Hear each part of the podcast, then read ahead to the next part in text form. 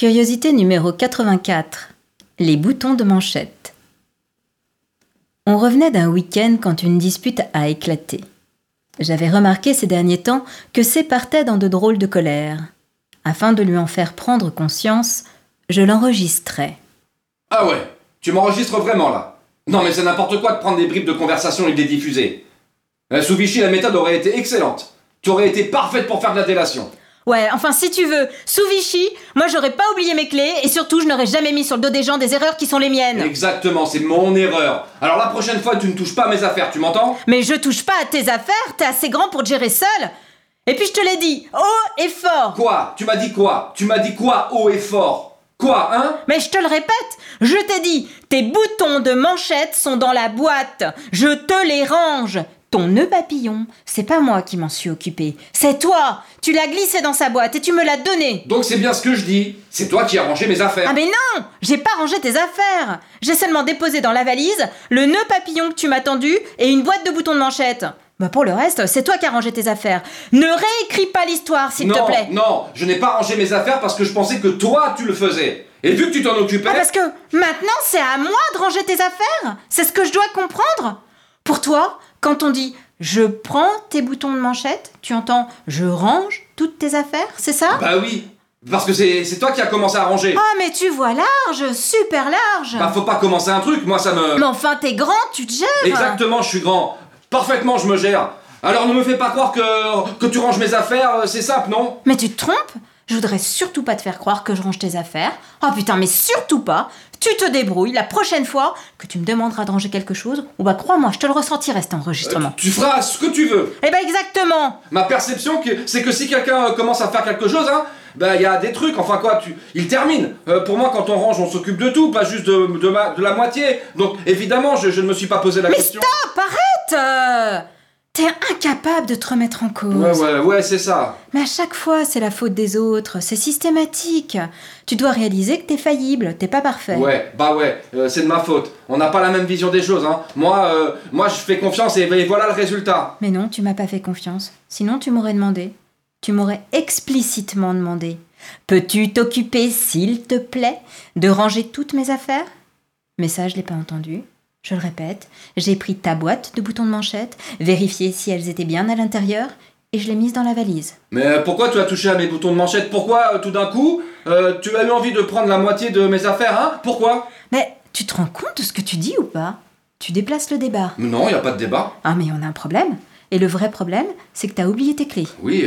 Ah, c'est vrai, t'as pas de tête. Je le sais, tu le sais, on le sait. Oui, on le sait tous. Bah, c'est pas grave. Seulement là, ce que tu essayes de faire, c'est passer tes nerfs et ta colère sur moi et m'engueuler pour un oubli que toi, tu as fait.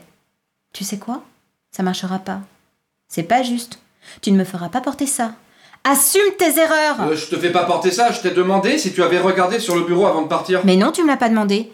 Veux-tu que je te rappelle les faits? Seulement les faits? Je suis sortie, j'ai vu le sac de ta mère qui bloquait la porte. Elle est venue le chercher. Je lui ai tenu la porte. J'ai crié Chouchou, faut y aller Tu étais encore dans la chambre et tu fermais la valise.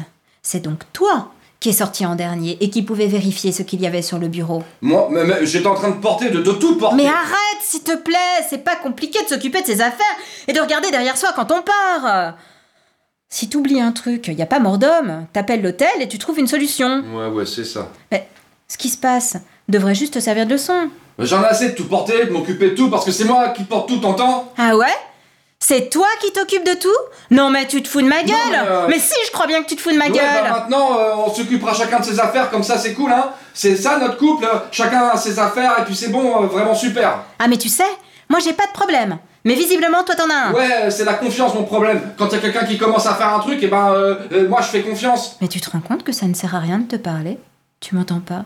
Tu te comportes comme un sale con. Ouais, exactement, je suis un sale con. Oh, mais en règle générale, t'es plutôt sympa, mais en ce moment, tu te comportes comme un petit con, borné et orgueilleux. Est-ce que tu te rends compte de l'état dans lequel t'as mis ta mère? Réfléchis deux secondes à ce que tu fais et à tes réactions. Deux secondes Bizarrement, que ce soit ton frère ou ta mère, tout de monde dit que tu faisais comme ton père. Crois-moi, c'est invivable. Va falloir que tu changes. Dans cet enregistrement, ce n'était pas sa voix habituelle. Comme à chaque fois, il avait commencé par éructer, puis peu à peu, il avait perdu de sa superbe. Son timbre s'était affaibli pour devenir clairement la voix d'un enfant de mauvaise foi. Il n'était plus lui-même. Il était redevenu comme un môme de dix ans pris en faute.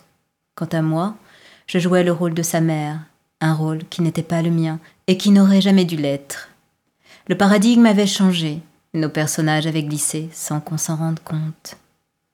À ce moment-là, je n'avais pas perçu la détresse qu'il y avait dans sa voix. Maintenant, je l'entends distinctement. Il bafouillait, cherchait ses mots, tournait en rond. Je n'avais pas compris à quel point le remettre en cause le blessait et le diminuait dans sa virilité. Pour exister, il avait besoin d'être admiré, et j'étais devenue trop lucide. Je ne m'extasiais plus devant lui, je le voyais tel qu'il était, éternel gamin planqué dans un corps de quarantenaire. Quand les masques tombent, les couples s'écroulent. Ce fut le cas d'une autre qui ne pouvait survivre à la vérité.